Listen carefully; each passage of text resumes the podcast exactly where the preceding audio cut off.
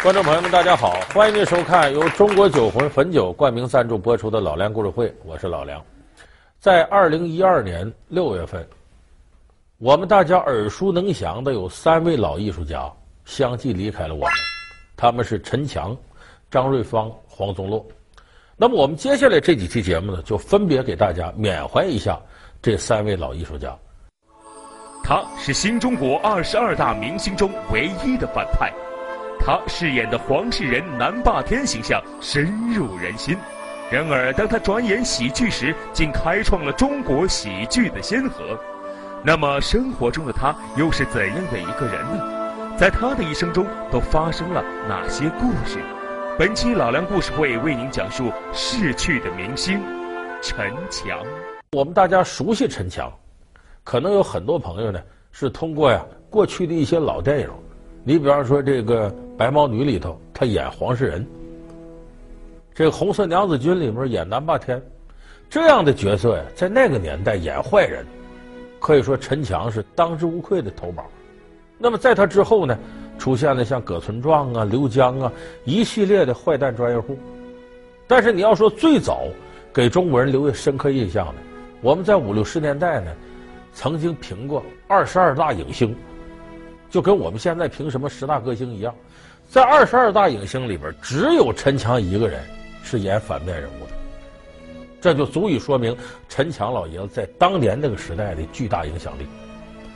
那么同样呢，他不光做演员这方面，确实是达到了一个非常出色的境界，同时他在做人这方面，你看他是呃，二零一二年六月二十六号晚上九点半与世长辞的。他生前的遗愿就是呢丧事从简，就是不要那么多人，简简单单家里人给办了就得了。上午八时许，陈强老人的长子陈布达、次子陈佩斯以及一众至亲率先抵达北京八宝山殡仪馆，为陈老的最终告别做起了准备。相声演员姜昆、冯巩、演员葛优、张丰毅、唐国强等众多陈强老人生前的亲朋好友，纷纷赶到追悼会现场。面对媒体的镜头，这些演艺圈中的大腕们个个面色凝重，没有人通知，就说明这老爷子人缘啊特别好。那么他的角色呢，第一个出名的是黄世仁。你看黄世仁是个反面角色，可是陈强在生活当中却积极进步，是个老党员。陈强呢是一九一八年出生在河北宁晋县，现在呢那块归邢台管。出生以后呢。他这命很不好，邢台那个地方呢，十年九涝，总发大水。他父母没办法呢，带着小陈强呢，就等于逃荒，逃到了山西太原。所以这陈强呢，还得算多半个太原人。那么在那个时候上中学的时候，陈强就比较进步，因为那阵儿呢，这日本人呐侵占中国的狼子野心已经看出来了。所以当时呢，陈强所在的学校呢，经常演一些话剧。现在我们回顾那段历史呢，管这些话剧叫救亡戏，抗日救亡嘛。所以那个时候，陈强就宣传抗日，鼓动抗日，是个文艺积极分子。后来他又来到延安鲁艺，什么叫鲁艺呢？鲁迅艺术学院。所以陈强在那儿呢，接受了相对比较完整的表演训练。你可以说新中国第一波，就是科班出身的演员，陈强得算是在那其中是鼎鼎大名。一九四五年的时候呢，这个边区政府呢决定啊拍《白毛女》这话剧，哎，主要就是说揭露地主阶级的丑恶嘴脸，表达劳动人民的一腔怒火。那个时候呢，陈强是台柱子，演话剧的台柱子。陈强就琢磨，演这个戏能没我吗？肯定有我呀。让我演谁呢？不用问杨白劳啊，我得演正面人物啊。他都揣摩杨白劳是个老头，我才二十多岁，我演老头得怎么演？老贫农是什么形象？哎，陈强这点好，他不糊弄事儿。接任何一个角色之前呢，都要下力气揣摩这个角色的这个角色的外部形象和内心世界。所以他带着这个一腔热情准备接这戏呢。领导找他了，这戏你得演啊，很重要啊。你演谁呢？你演这个黄世仁啊。他想演杨白劳给的黄世仁，他有顾虑，不想演。有人纳闷了，说现在有的演员那演坏人还来不及，坏人多出彩啊，好人多单调啊。那个时代不一样，因为当时呢，这个红色政权刚刚蓬勃发展起来，人心向上，积极的主旋律东西受追捧，落后的东西呢，哎，遭人唾弃。陈强当时带着什么心思呢？我都二十多了，我还没结婚呢，我要演个坏蛋，名声弄得很坏了，我找媳妇都不好找。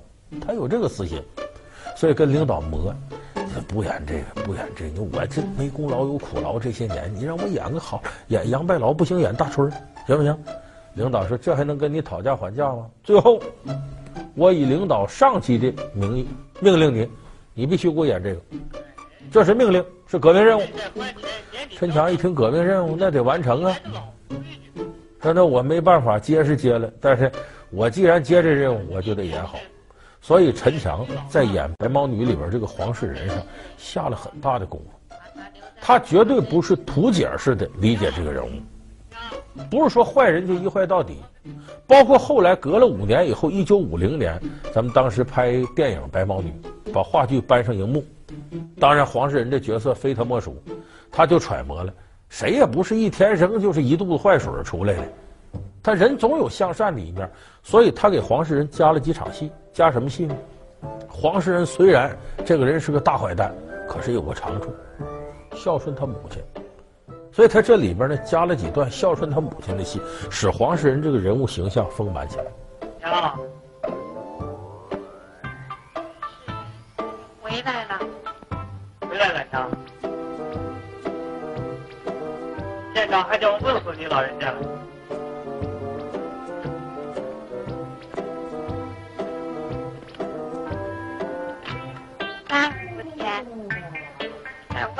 累了一天了，当心受苦。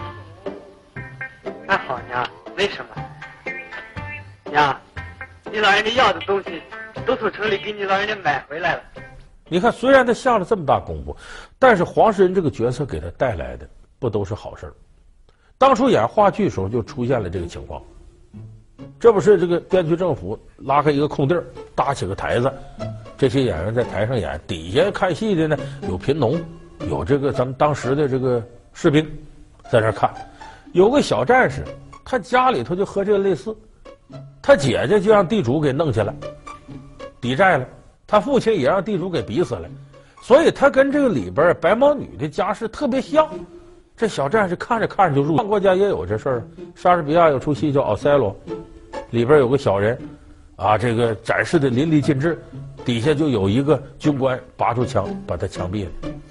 完了，这个军官杀完人也意识到自个儿错了，枪回过来自杀了。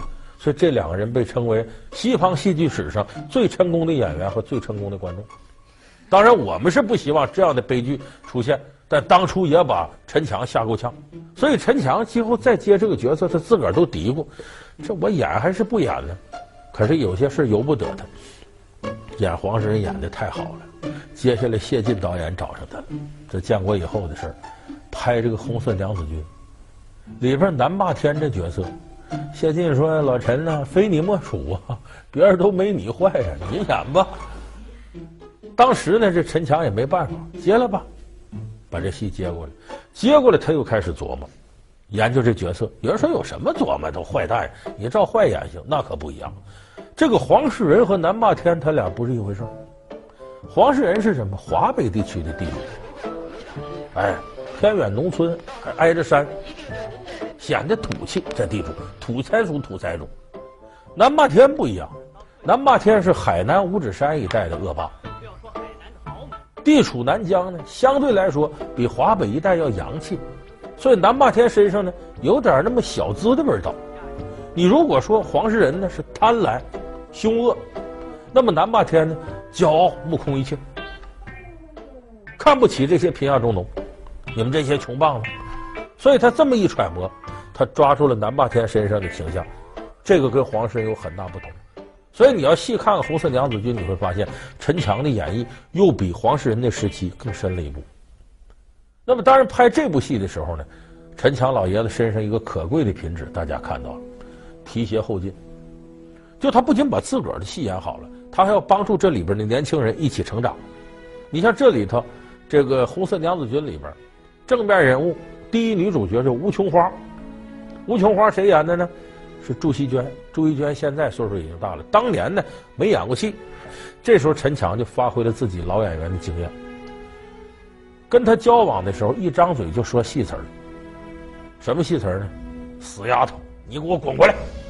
因为吴琼花是他家里一个女佣人，南霸天对他当然得凶狠一点了。死丫头，你给我滚过来！哎，这个劲头一带，就把祝希娟带到了戏剧的境界当中。他在生活当中就开始入戏，那么等最后拍的时候，驾轻就熟。所以说，陈强在当时啊，提一些年轻的演员这方面有口皆碑，老爷子人好。更有名一个事儿呢，是他提携刘晓庆。这种提携可不光是演技上，还有生活当中。那个时候，陈强呢已经当了北影厂的领导了，北京电影制片厂领导。刘晓庆呢费了很大劲，从四川调到北京来。来到北京之后呢，和他第一任丈夫离婚了。离婚之后呢，刘晓庆和谁好上了呢？其实，在离婚之前就好上了，和当时一个导演叫陈国军。这个陈国军在长春电影制片厂，而陈国军呢没离婚，刘晓庆跟他好的时候也没离婚。这在今天看来呀，咱说就是你只要下边都离干净了就无所谓了。可那个时候大逆不道啊，因为那个年代对这个生活作风问题看得非常重。可没想到呢，陈强很理解他，说你这个情况很不容易。不仅没有责怪他呢，还帮助他把陈国军的工作从长春调到北京。那之后，陈国军离了婚，跟刘晓庆生活在一块儿。但是后来俩人也没过长，不少人也不看好他俩。但是这个事情，刘晓庆记一辈子。你现在有时候刘晓庆接受采访的时说：“说那年月我碰上个好领导陈强，对我很宽容，还直接把陈国军工作给调过来。”所以，在这个帮助年轻人这方面，陈强做的特别好。那么当时陈强演了这个，呃，我们说呃《红色娘子军》和这个《白毛女》这两个戏，其实他心里结下不少疙瘩，因为你细心的观众朋友会发现了，在这两部戏之后，陈强基本没演过坏人，不干了。咱们现在一说陈强演坏人，你说说黄世仁、南霸天，你再能说出第三个吗？没有，他为啥不演了呢？我前面说那都让人枪毙了，还敢演吗？那是一方面。他毕竟这种事少见，可是经常陈强出去演戏的时候，领导接见，到他那就有底下观众喊：“别跟他握手，大坏蛋，跟他握手什么？”甚至到匈牙利演出，有个老太太：“别给他鲜花，这是个坏人。”所以他觉得作为演员很屈辱。更加屈辱的是呢，你翻个陈强的履历，你会发现，一九六五年到一九七五年这十年间，六五年到七五年，陈强没演过戏，为啥呢？他作为反动权威被打倒了，文化大革命嘛。打倒什么理由？红卫兵斗他呢？你呀，还演这个南霸天黄世仁，你为啥演这么像？你有根儿，你生活当中就这样人儿，啊，这就得收拾你，这都哪儿跟哪儿的事儿呢？陈强呢，是因为这个挨了不少打，受了不少委屈，所以他对这个很抵触，甚至对电影给他带来这些荣誉，他有时候都产生了不真实的感觉。所以陈佩斯小的时候。非常喜欢这个表演，陈强就不准他看电影，不准他看话剧，就你千万别走这条道。但是后来陈佩斯凭着自己的热爱呢，一步一步走出来了。他也理解了他爸爸为什么当初不让他干，就是他爸爸觉得这个东西啊，功名利禄转眼如云烟，很难持久。三穷三富人一辈子，这个际遇无常。你看我演这坏人得到很多荣誉，一转眼我因为他遭这么多罪，你说何为祸何为福呢？所以你现在你看陈佩斯，那是个小褂子、千层底布鞋，也不怎么修边幅，对这个看的不怎么重。我想这也跟家学有直接关系。那么后来我们再看陈强老爷子演电影，基本都是跟他儿子合作，演的什么呢？就大家可能很熟悉的有《乔这一家子》，后来的《天生我材》系列，什么《父与子》、二次开店。其实尽管陈强不希望自己儿子干这个。但是到了改革开放拨乱反正的时候，他还是帮了儿子一把。那阵陈佩斯呢，已经不听他爹的，我就要走这条道了。其实陈强在当年拍这个黄世仁和南霸天之间，他接过一个喜剧叫《三年早知道》，他很早就觉得演喜剧很有意思，没生命危险啊，给大伙逗乐了，挺好。所以一看这剧本，愿意接。这个时候呢，陈佩斯就跟他爸爸说：“说这本本子我也看了。”你你不演那里头老胡吗？老胡有个儿子在这里边，我挺想演他儿子的，挺有戏的。陈强说：“你要演，咱俩生活当中这爷俩，戏里你不怕别人说啥呀？”陈佩斯求他爸爸：“你看就这么个机会，你给我争取争取。那王导肯定卖你面子。”其实我们说那个时候，陈强作为北影厂的老领导，这事儿说句话就能给办。可是陈强这个嘴就张不开了，多少回呀、啊，磨磨唧也张不开嘴。后来电影要开拍了，他一咬牙，哎呀，为儿子事儿张回嘴巴。王导，那个我不演那老胡吗？老胡儿子那角色定了吧？王导说没定呢，正找演员啊，那就好。那这样，我跟你说个事儿，我儿子想试试，你能让他来试试看看行不行？不行就拉倒啊。王导一看，哎呦，老爷子，你看你看这干啥？试个镜子，这行咱就用啊。就这么的，把陈佩斯叫来一试镜，王导真相中了，好，确实很入戏。再一个，你俩长得像啊，那在这电影里边，你看一亲爷俩嘛，人家一看就想乐，喜剧效果就达到了。瞧这一家子，当时陈佩斯最终是走上了电影这条路。那么呢，后来到了八六年，陈佩斯已经很成型了。那个时候，爷俩合伙呢拍《天生我材》系列的第一部《父与子》。拍这个戏的时候跟以往不一样，为什么不一样呢？咱们八十年代拍电影啊是那样，全国十几家电影制片厂有指标的，你一年拍几部，他拍几部。你要想拍电影，必须得挂靠的这些电影厂。计划经济时代论指标，它不像现在电影，像像电影局。申报立了项就可以拍，那时候不是，必须得挂靠这些电影厂。可是当时呢，他们爷俩就干了件很大胆的事儿，就搁我们话说，就个体户，爷俩另立班子，自个儿找导演，自个儿找演员，自个儿拉投资，单干拍。只要我的眼就没瞎，就不准许他们再拍了。没办法，咱就得找个挂靠地方才能拍。开始在深圳拍，后来又到西安电影制片厂，又转到长春电影制片厂。到哪儿不是面临资金问题，就是面临人家厂子里这个拍戏的风格和你不一样，所以最后弄来弄去，把老陈强给逼急了，倚老卖老一回，跑到电影局对着电影局领导拍桌子：“你们这么干对吧？这跟国家改革开放大局势完全背道而驰。”义正言辞的训斥了电影局一些人。最后电影局说：“那么你你拍拍吧，拍完了呢，我们电影局回收。”以公家名义回收你片子行吧？让你拍完。所以你咱们现在有的人说，那陈佩斯比他爹这个演技好啊，这这条道比他爹走的顺，不是那么回事。陈佩斯早期面临很多困难，都是他爹背后给夯实了好多基础。后来我们熟悉的他演的角色里边有一个，由于《鬼子来了》姜文这个片子呢没有公映，很多人不太熟悉。他在《鬼子来》里边客串一个老年刽子手。就是过去抡刀砍人杀人这个，过去叫出红差。这个角色呢是姜文一而再再而三找陈强，老爷子你出来演呗，出来演呗，我就觉得你好。当时陈强呢八十多了，就出来真费劲了。他老伴说这么的吧，我陪你去，凡是高难动作咱一概不接。里边呢有这老头呢洗澡，用凉水泼到身上。姜文说：“赶紧把这水别冒热气就行，咱弄得温乎点，让老头少遭点罪。”长城万里今犹在，不见当年秦始皇。后来到两千零八年呢，这个百花奖颁奖的时候，他已经不能到现场来领奖了，岁数太大了。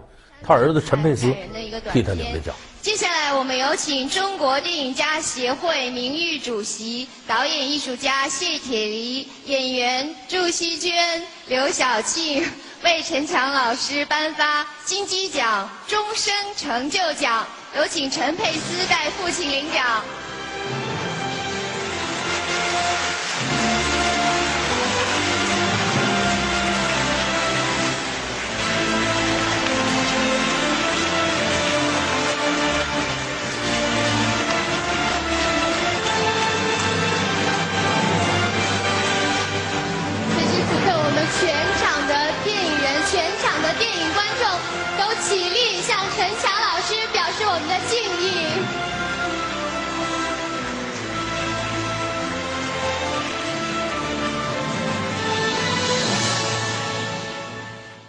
后来呢，他临终之前这几年，陈强老爷子就想呢，我呀离开这个人世之前再演一次电影。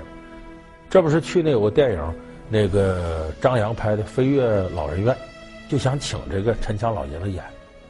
开始都答应了，后来一看呢，这个戏要在天津拍，陈佩斯说不行，回来吧。为啥呢？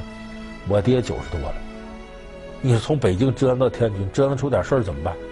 所以就这么的没演。但是没演归没演，之后隔了几个月呢，老爷子身体不行了，与世长辞了。所以今天呢，我们给大家呢归纳了一下陈强老爷子这一生。我觉得有一点特别值得大家注意。就是这老爷子一辈子演这些角色，没有因为角色大小、愿意接不愿意接而糊弄事儿。我只要接了，我就认认真真的演好。其实，在我们生活当中，每个人都是如此。你不论做任何事情，不论你愿不愿意做，只要你做了，你就应该把它做好。你不糊弄任何事儿，那么现实当中的任何事情也不会糊弄你。如果你不拿这些事儿当回事儿，那早晚有一天，这些事儿也不拿你当回事儿，那你就会离成功越来越远。所以我说，一个人的成功都是有道理的。首先，我们从认真二字开始。还得是白家的药好啊！那位董大兴是个扶不起来的天子。他是大宅门里的常公公。这 儿没事儿，别紧张，别紧张。瞅了没有啊？我这个上吊的事儿啊。是缝锦的。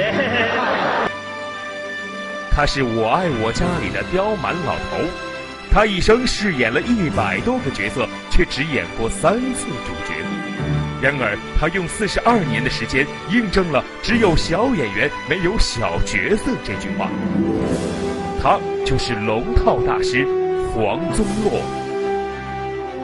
那么他又如何成为了演艺界黄家四兄妹中演技最差、名气最大的一位？老梁故事会为您讲述龙套大师黄宗洛。感谢您收看这期老梁故事会。老梁故事会是由汾酒集团冠名赞助播出的。我们下期节目再见。